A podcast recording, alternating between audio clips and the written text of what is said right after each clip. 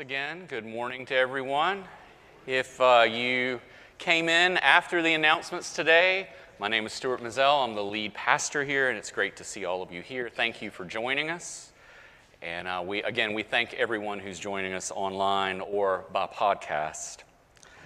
Uh, we are in a series called Joy, where we've been talking about what it means to have joy in the Lord, joy in Jesus.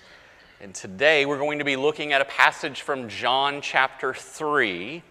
So it's on the screen here, but if you would like to turn in your own Bibles, you can see that in John 3, verse 25 and following.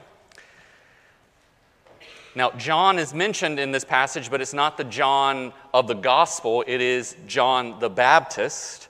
And that's the context that we see here. And there's a little bit of a, um, maybe a rivalry that could happen between Jesus and John the Baptist.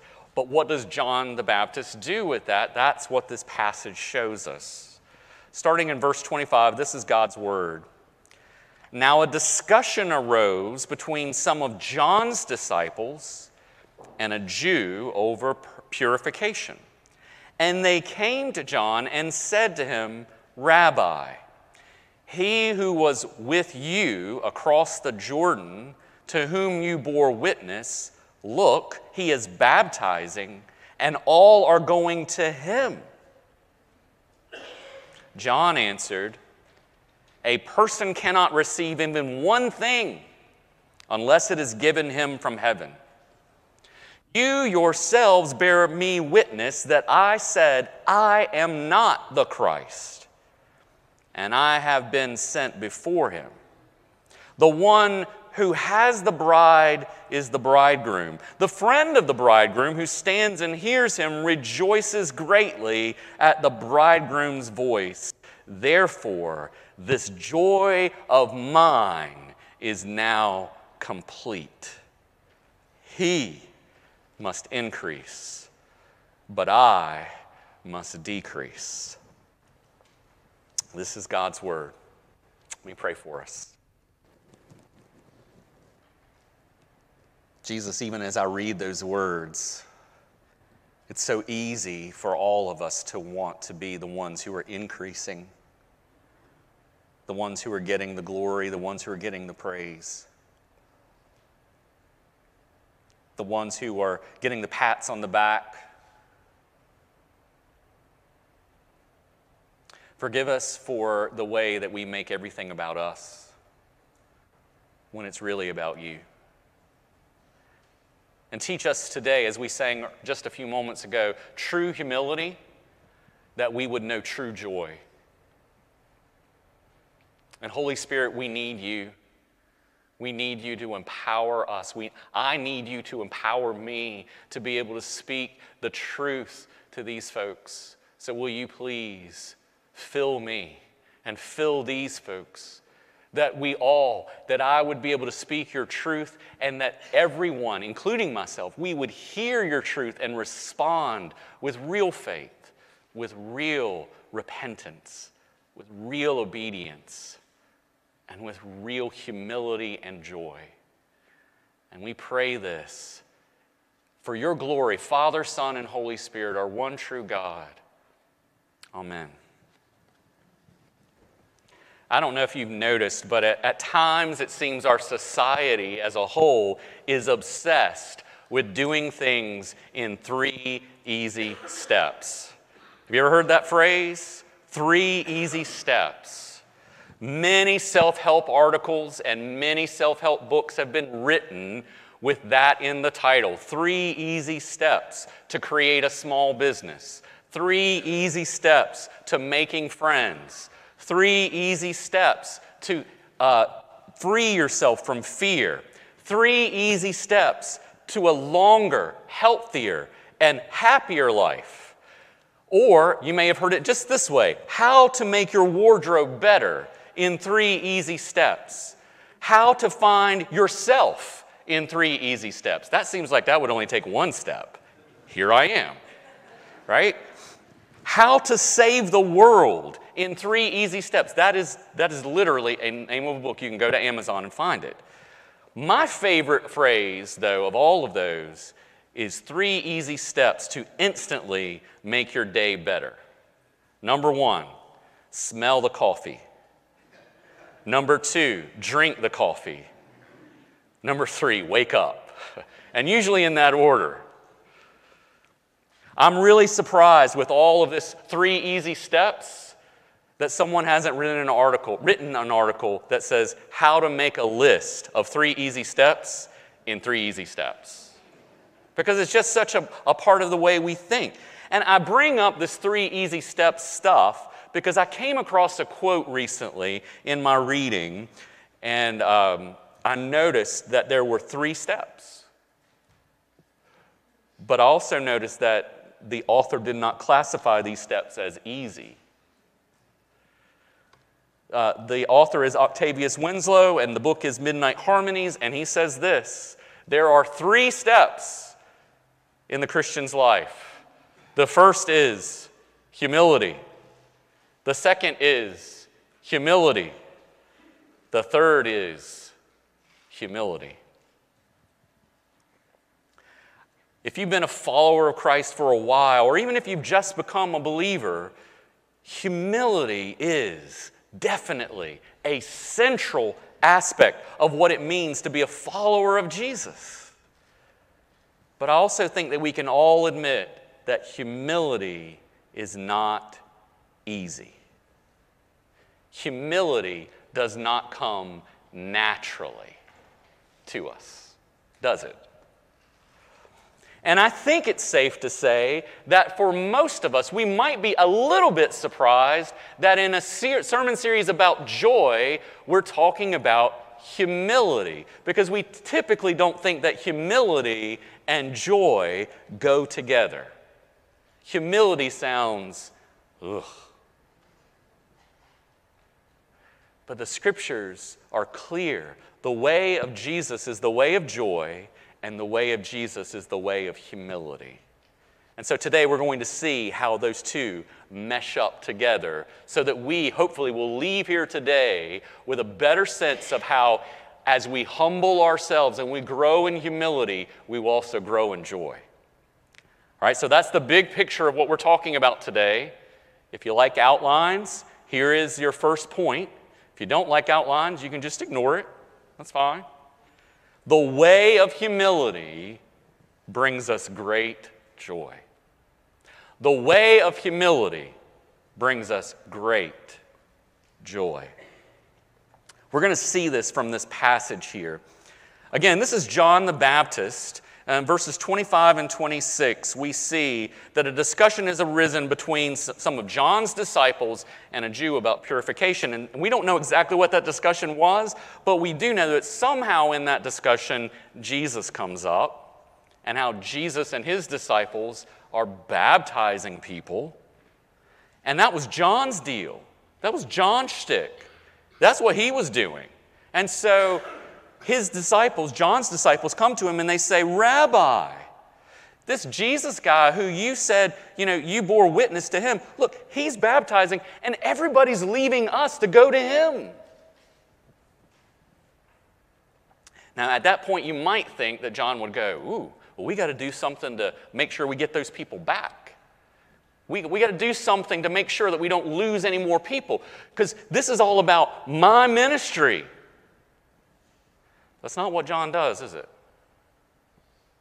In verses 27 and following, John answers them and he says, A person cannot receive even one thing unless it is given him from heaven. Think about that. John is saying, if, the, if I have followers, they came from God. If Jesus has followers, they came from God. If some of my followers are now following Jesus, that's of God.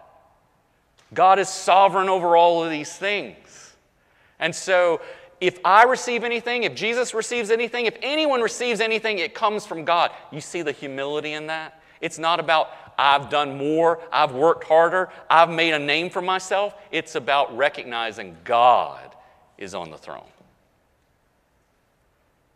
And then he goes on to say, You yourselves bear me witness that I said, I am not the Christ, but I have been sent before him. John knew his role.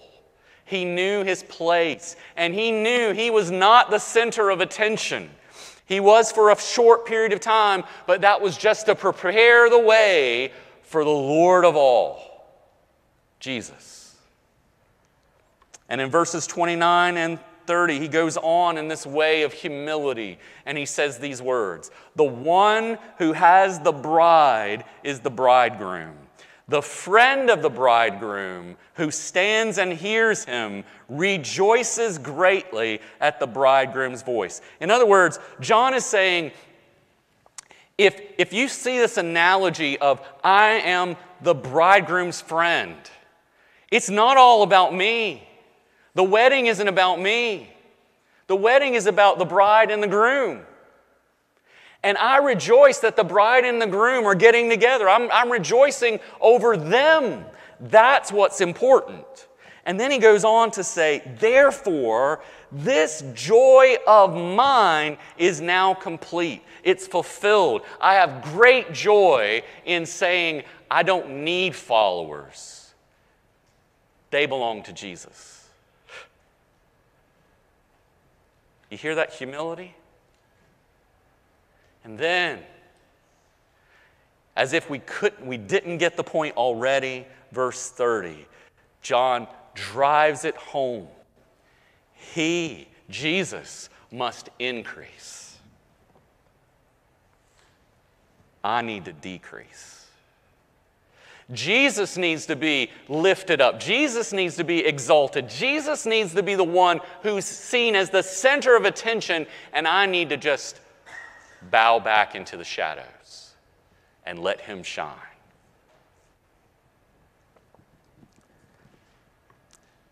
The way of humility brings us great joy. That's what John is saying here. He's saying, by humbling myself and recognizing that my, my correct place in the kingdom, I have great joy. My joy is complete. I can rejoice in Jesus. Because it's not about me, it's about Him. The way of humility brings us great joy. But by contrast, and this is what we all need to hear, and I hate to be the bringer of bad news, but guess what? None of us are really that humble, including me. We all have a pride problem, every single one of us. Even those who don't think we have a pride problem, we really have a pride problem. The way of humility is the way of joy, but by contrast, pride ultimately leads us to unrest, to dissatisfaction, to misery. Have you learned that about your own pride? That what your pride does to all of you and to me, what pride does to all of us, is that it leads us to unrest it leads us to dissatisfaction. It leads us to misery.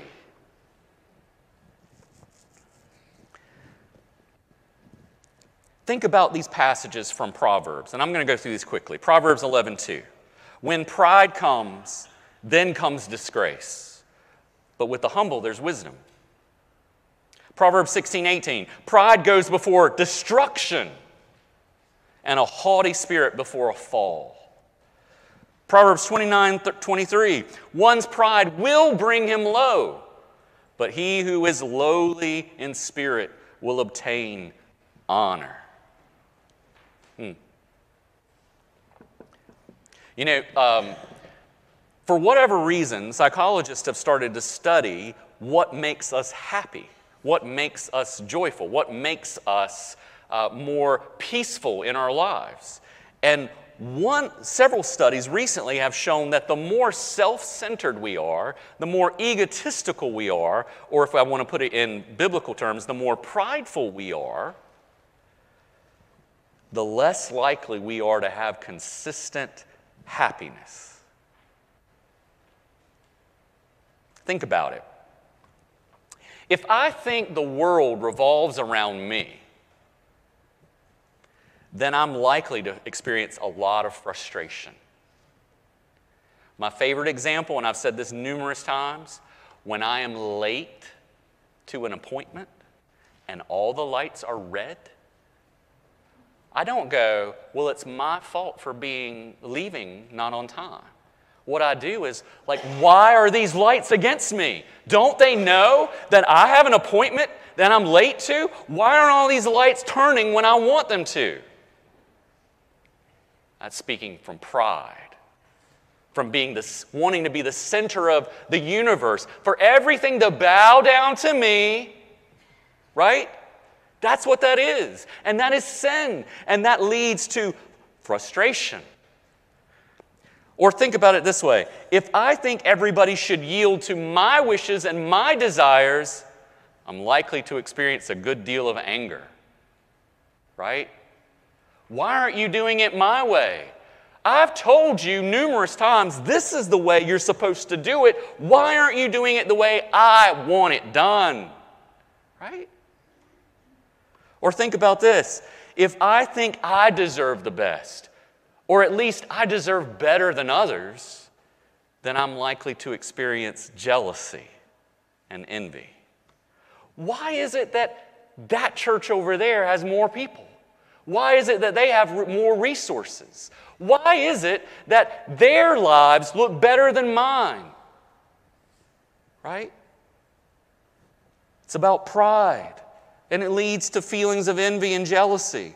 Or think about this if I think everyone that I, if I think everyone should have a good opinion of me, ooh, and, and, and believe me, that's one I struggle with. I think everyone should have a good opinion of me. I think everyone should see me in a good light in the best light, then I'm likely to be nervous and anxious when I'm in social situations because someone might not see me at my best. Right? If I think I'm smarter and wiser and all around a better thinker than everybody else, then I'm likely to show contempt and disdain and even hostility when someone disagrees with my views.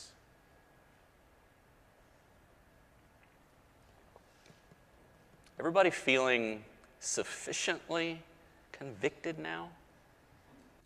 I think that hits everybody. I can't say that I'm much of a Taylor Swift fan, but I'm going to give her props today because in her new song, Antihero, she says, It's me. Hi. I'm the problem. It's me.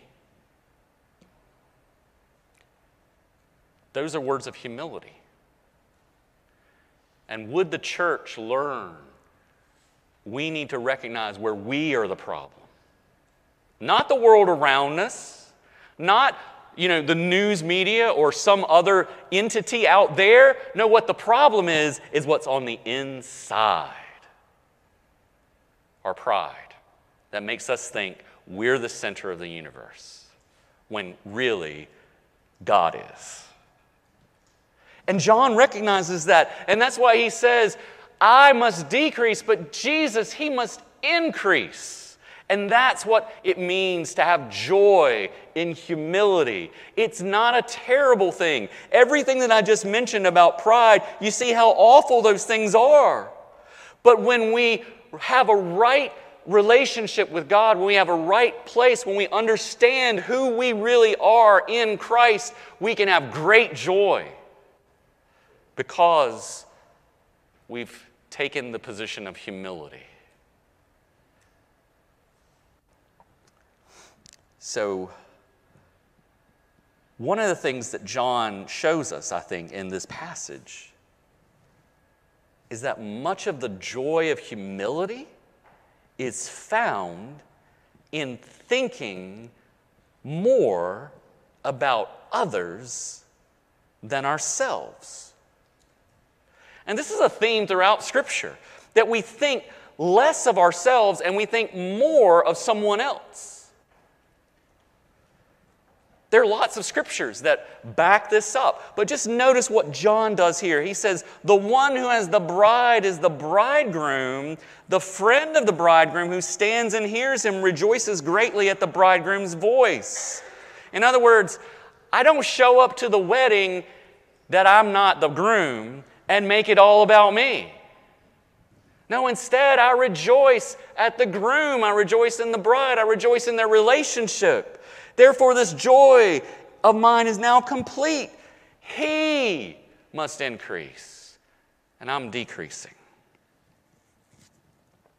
Uh, Tim Keller, in his book, The Freedom of Self Forgetfulness The Path to True Christian Joy, it's a small book, very thin. You can read it in maybe less than an hour. I would recommend this book, really. He says this the thing we would remember from meeting a truly gospel humble person is how much they seem to be totally interested in us. Because the essence of gospel humility is not thinking more of myself or thinking less of myself, it is thinking of myself less. Gospel humility is not needing to think about myself, not needing to connect things with myself. It is an end to thoughts such as, I'm in this room with these people. Does that make me look good? Do I want to be here? True gospel humility means I stop connecting every experience, every conversation with myself. In fact, I stop thinking about myself, the freedom of self forgetfulness, the blessed rest that only self forgetfulness brings. Folks, when I read that, I said, I want that. I want that because all my life I have been plagued by what we call um, caring more about what others think of me than what I think of myself. Right? Or what God thinks of me. That's even more important. If you don't like me, that ruins my day. If you don't think I'm awesome, ruins my day.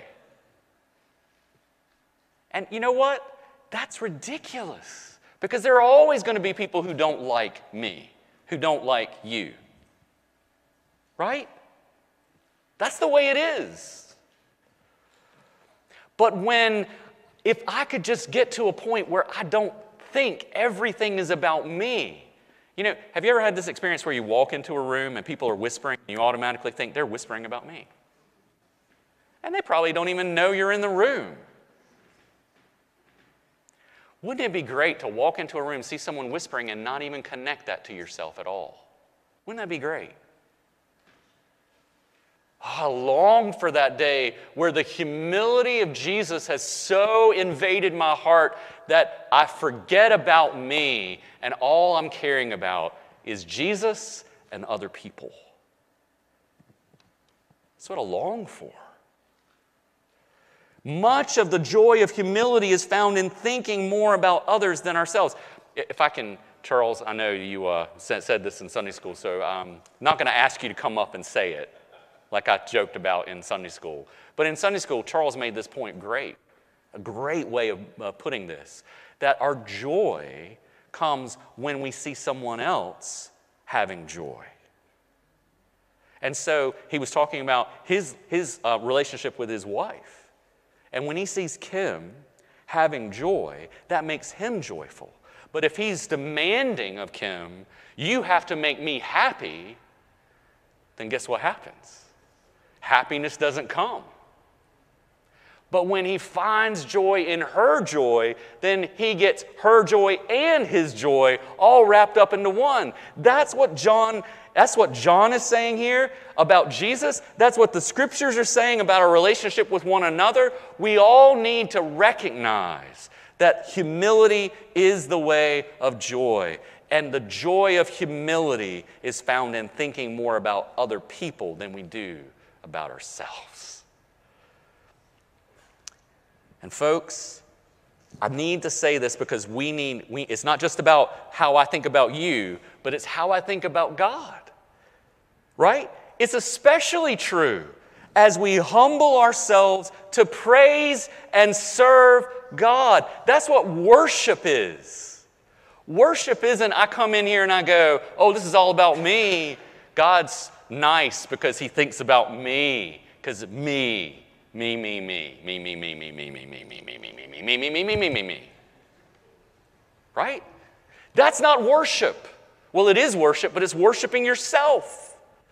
No, worship is when I get outside of myself and I see someone who is worthy, someone who is worthy of my praise, worthy of glory, worthy of honor, and God is that person, right?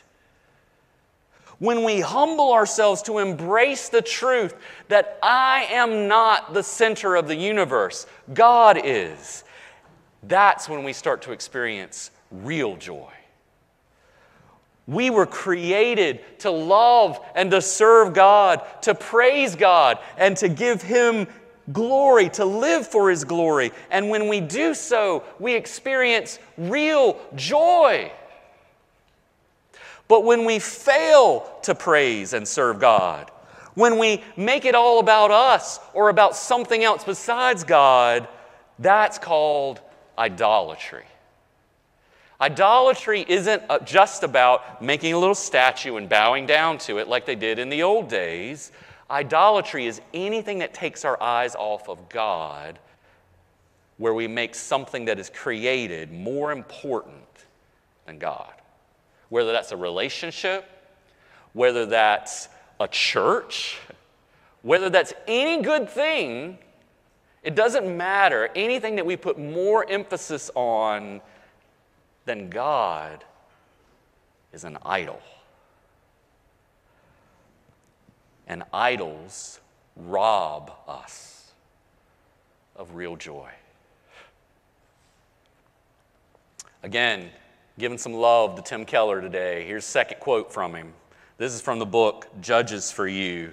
He says this Idolatry is making a good aspect of creation whether it's marriage, mountains, business, and so on, into the ultimate source of security, identity, and power. And so false gods are a thorn. When we make something into an idol, it continually makes us miserable. If we fall short of it, or if we might fall short of it, it robs us of joy. If our children are our false God, when their lives are troubled, we will lose our joy. And even when their lives might become troubled, which is all the time, we will worry and lose our joy. Do you hear this, folks?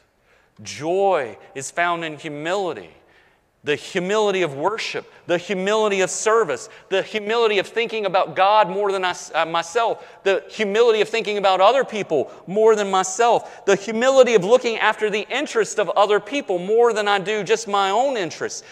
And joy is found in all of us embracing this phrase of John the Baptist He, that is Jesus, He must increase, and I must decrease. And that leads me to the most important part of this sermon Jesus. Jesus. Jesus is not only the great example of humility, he humbled himself for our salvation. He's not just an example that we look at and we go, oh, yeah, Jesus was really humble. I want to be like him. He humbled himself for our salvation. Think about it this way Does everybody have that peaceful place in their house where they go to sit or maybe lay down? Maybe it's your lazy boy chair. Maybe it's your couch. Maybe it's your bed. Imagine you're in that place nice and comfy. You know, the air conditioning is just right. You just feel so good. And then someone says, there's a bunch of drug addicts in downtown Sumter who have gotten themselves in a big mess, and somebody wants you to go down there and help them. What are you going to do? Jesus heard the cry of people who were much worse addicts than any drug addict that there has ever been addicts of sin. And he left the comforts and the wonders and the goodness of heaven. And he came down to get us out of the mess we put ourselves in. That's our Jesus. Think about this. What if someone said, I want you to give up your home, to give up all the money that you have, your bank account, stocks, whatever it is, wherever you have money, I want you to give it all away to help a group of lazy, good for nothings who are languishing in poverty of their own making? Would any of us sign up for that? And yet, Jesus, who was rich beyond our, our understanding, he made himself poor so that he might make us rich. Not rich in material things, but rich in our relationship with our God. He took all of our sins upon himself at the cross, and he rose from the dead to give us life, life that is eternal. That is our Jesus. And it took humility for him to do that, right?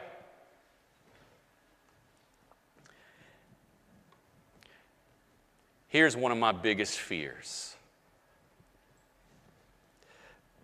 being in front of a crowd like this and having everyone tell me what they think is wrong with me. People who criticize me, critique me, or maybe even scoff at me, making fun of me, laughing at me. That is nightmare scenario for this guy. I'd almost rather face death than that, honestly. Jesus humbled himself to save sinners in such a way that he was willing to take it when people critiqued him and criticized him wrongly and scoffed at him, laughed at him, made fun of him. And he did all of that so that I and you and people all around the world would know salvation in him, would know a right relationship with God again, who would be freed from the slavery of their sins. He did all of that for us. That's humility.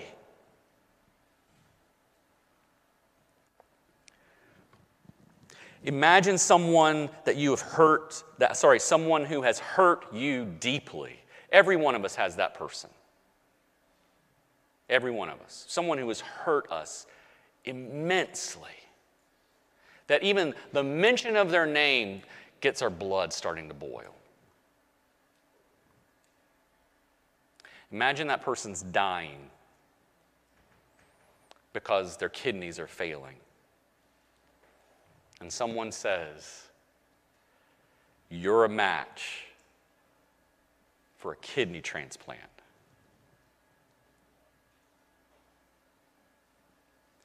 Are you going to give that kidney to save that person's life?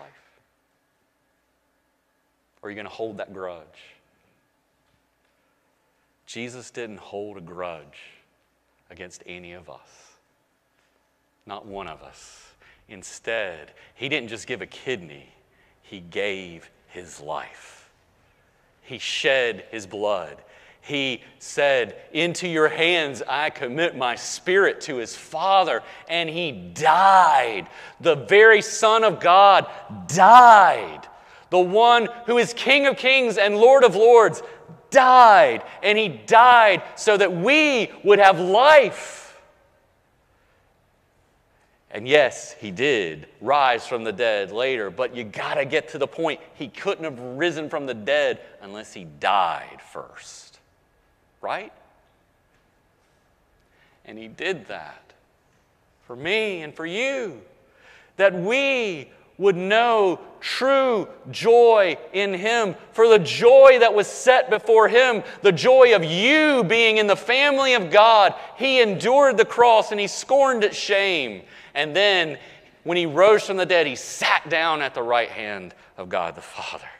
That's our Jesus, who humbled Himself for our salvation. That's the good news.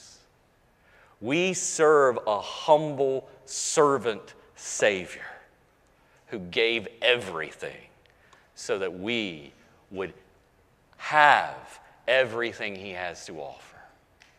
Mm.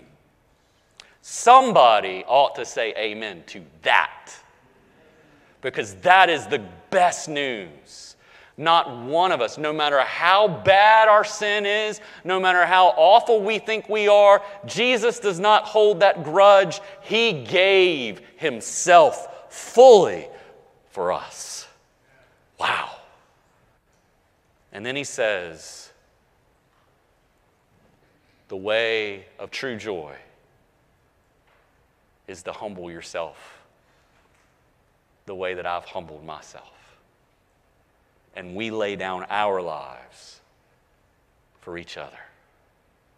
Wow. So that leads us to your action point for today. If you like something to be able to take away, because you're thinking, how am I supposed to humble myself? What does humility look like? How do I grow in it? I get that. Here's what we can do. Here's an action that we can take.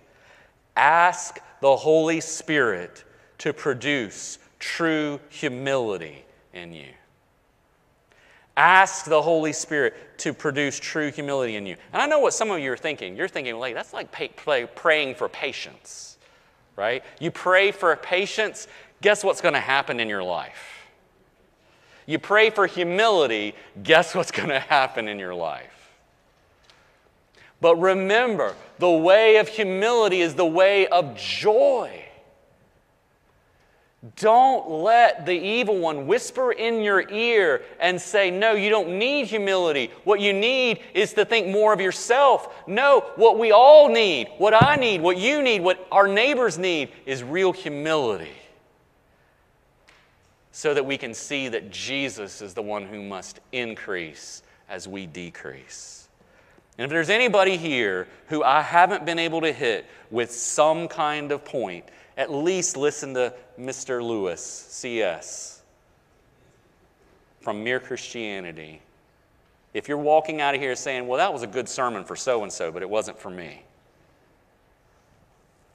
C.S. Lewis says this If anyone would like to acquire humility, I can, I think, tell him the first step. The first step is to realize that one is proud. And a biggish step, too. At least nothing whatever can be done before it. If you think you are not conceited, it means you are very conceited indeed. So don't leave here thinking, oh, I don't need to pray to the Spirit for humility. We all need humility. We all need to pray that God would humble us, or even better yet, that He would give us real humility to be like our Savior Jesus so that we would know real joy. All that being said, let's continue, church, let's continue to grow in the joy of Jesus by growing in humility. And I'm going to pray for us that we'll be able to do that. Jesus, you humbled yourself in so many ways for us. Thank you. As we sang earlier, teach us real humility. Holy Spirit, produce real humility in me and in these folks. We don't want to be full of pride. We don't want the negative things that come from being filled with ourselves. We want to be filled with you, Holy Spirit, so that we'll be filled with humility and we'll be filled with joy. So teach us the way of joy by teaching us and producing in us humility. We pray for your glory, Father, Son, and Holy Spirit. Amen.